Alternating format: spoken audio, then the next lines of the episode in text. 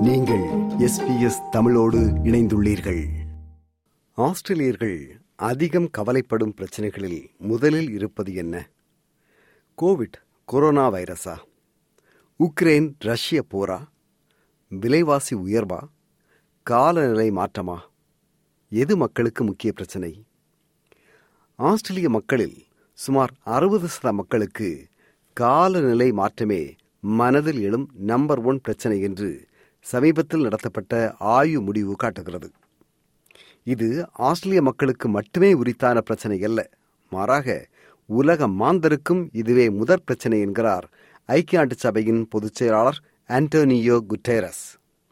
எகிப்தில் துவங்கியிருக்கும் ஐக்கிய நாட்டு சபையின் கோப் டுவெண்டி செவன் எனும் காலநிலை தொடர்பான மாநாட்டில் உரை நிகழ்த்திய அவர் மனித குலத்தை எச்சரித்தார்.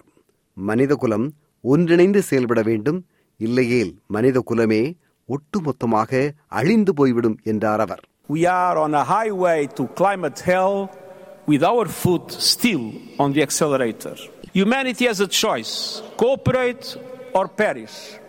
It is either a climate solidarity pact or a collective suicide pact. காலநிலை மாற்றம் தொடர்பாக அல்லது புவி வெப்பமடைவதை கட்டுப்படுத்த ஆஸ்திரேலிய அரசு இன்னும் தீவிர நடவடிக்கை எடுக்க வேண்டும் என்று தொன்னூறு சதமான மக்கள் கருதுவதாக தமது ஆய்வு காட்டுவதாக குறிப்பிடுகிறார் காரிட்டாஸ் ஆஸ்திரேலியா எனும் தொண்டு நிறுவனத்தின் இயக்குனர் கிறிஸ்டி ராபர்ட்சன் அவர்கள். ஆஸ்திரேலியாவின் அருகாமை நாடுகளான பசிபிக் தீவு நாடுகள் புவி வெப்பமடைய காரணமான கரியமல வாய்வு உமிழ்வை புள்ளி ஐந்து சதம் மட்டுமே வெளியேற்றுகின்றன. ஆனால் புவி வெப்பமடைவதால் ஏற்படுகின்ற தாக்கத்தினால் அழிவின் விளிம்புக்கு தள்ளப்படும் பெரும் அபாயத்தை இந்த நாடுகள் எதிர்கொள்வது அநீதியான ஒன்றல்லவா என்று ராபர்ட்சன் கேள்வி எழுப்புகிறார் The research said that nine in ten Australians believe that the biggest polluters should pay for the impact of climate change. Um, and so, you know, when, when I'm out and talking to uh, people across the Pacific Islands, across the small island nations that are really the closest neighbours to us here in Australia, they definitely feel the injustice of the current situation. உலகில் அதிக வளர்ச்சியடைந்த நாடுகள் அல்லது பணக்கார நாடுகள் அதிக தொழிற்சாலைகளை நிறுவி அதிக கரியமல வாயுவை வெளியேற்றியே வளர்ச்சி கண்டன எனவே புவி வெப்பமடைய இந்த நாடுகளே முதன்மையான காரணம் என்று ஏழை நாடுகள் தற்போது வாதிடுகின்றன. புவி வெப்பமடைவதால் ஏழை நாடுகள் எதிர்கொள்கின்ற தொடர் மழை வெள்ளப்பெருக்கு காட்டுத்தீ கடற்சீற்றம் நிலப்பரப்பு நீரில் மூழ்குதல் எனும் பல்வேறு பாதிப்புகளுக்கு இழப்பீடாக பணக்கார நாடுகள் அல்லது வளர்ந்த நாடுகள் நிதி தர வேண்டும் என்று ஏழை நாடுகள் வளரும் நாடுகள் கோப் டுவெண்டி செவன் மாநாட்டில் வாதிடுகின்றன. ஆனால் இழப்பீடு தர இணங்கினால் அது தமக்கு பெரும் பொருளாதார சிக்கலை ஏற்படுத்தும் என்று அஞ்சுகின்றன அமெரிக்காவும் ஐரோப்பிய நாடுகளும். எனவே ஏழை நாடுகளின் கோரிக்கையை இந்த நாடுகள் ஏற்க மறுத்து வருகின்றன. உலகில் வறுமை நிலையிலுள்ள ஐம்பத்தி நான்கு நாடுகள் தாங்கள் ஏற்கனவே வாங்கியுள்ள கடன்களை திரும்ப கட்ட முடியாமல் தத்தளிக்கும் இந்த வேளையில் தற்போது காலநிலை மாற்றத்தினால் ஏற்பட்டு வரும் இயற்கை அனர்த்தத்தினால் மேலும் மோசமான பொருளாதார நிலையை இந்த நாடுகள் எதிர்கொள்ளும் என்று ஐக்கிய நாட்டு சபையின் யுஎன்டிபி வளர்ச்சி திட்டத்தின் இயக்குனர் ஆஷிம் ஸ்டெய்னர் கூறுகிறார் So many developing countries right now, in order to service their debt, are facing real challenges. In fact, UNDP published a paper just a few weeks ago in which we estimate that 54 countries are now facing potentially debt distress. That's essentially a step away from not being able to pay the interest or even to pay your debts. And that is a very serious situation. சமீபத்தில் காலநிலை மாற்றத்தினால் ஏற்பட்ட கடுமையான வெள்ளப்பெருக்கினால் மிகவும் மோசமாக பாதிக்கப்பட்ட நாடு பாகிஸ்தான்.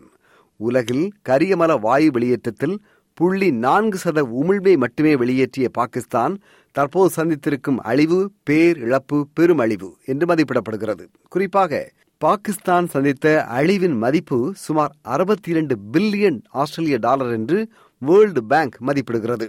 ஆயிரத்தி எழுநூற்றி முப்பத்தி ஒன்பது பேரை பலிகொண்டு பல லட்சம் மக்கள் வீடிழந்திருக்கும் பின்னணியில் காலநிலை மாற்றம் ஏற்படுத்தும் இப்படியான இழப்புக்கு நாம் நட்டையீடு கோருவது எதிர்பார்க்கக்கூடிய ஒன்றே பொருத்தமானதே என்று வாதிடுகிறார் பாகிஸ்தானின் வெளியுறவுத்துறை அமைச்சர் பில்வால் Bhutto Zardari.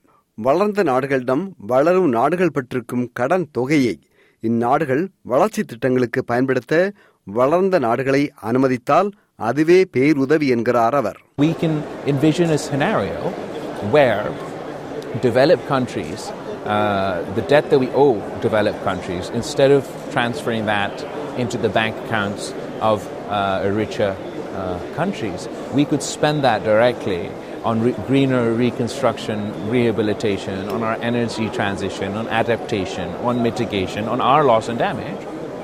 And the developed countries, without having to transfer hard cash, will be able to say that they've met, they're meeting their commitments on that front.